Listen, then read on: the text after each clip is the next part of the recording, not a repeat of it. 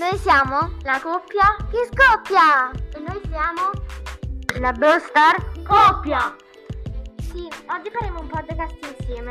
Oggi vi parleremo di come usare la fantasia per riciclare. Sì, infatti! Cominciamo!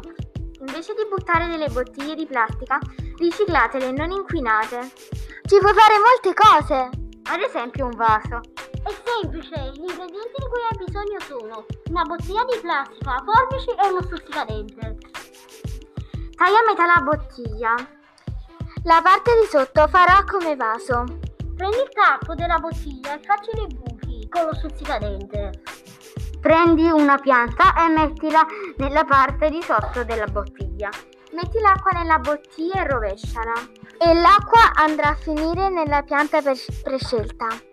Ci, ci, ci sentiamo nella prossima puntata. E vi parleremo di informazioni dei negozi. Dal quadretto della quinta.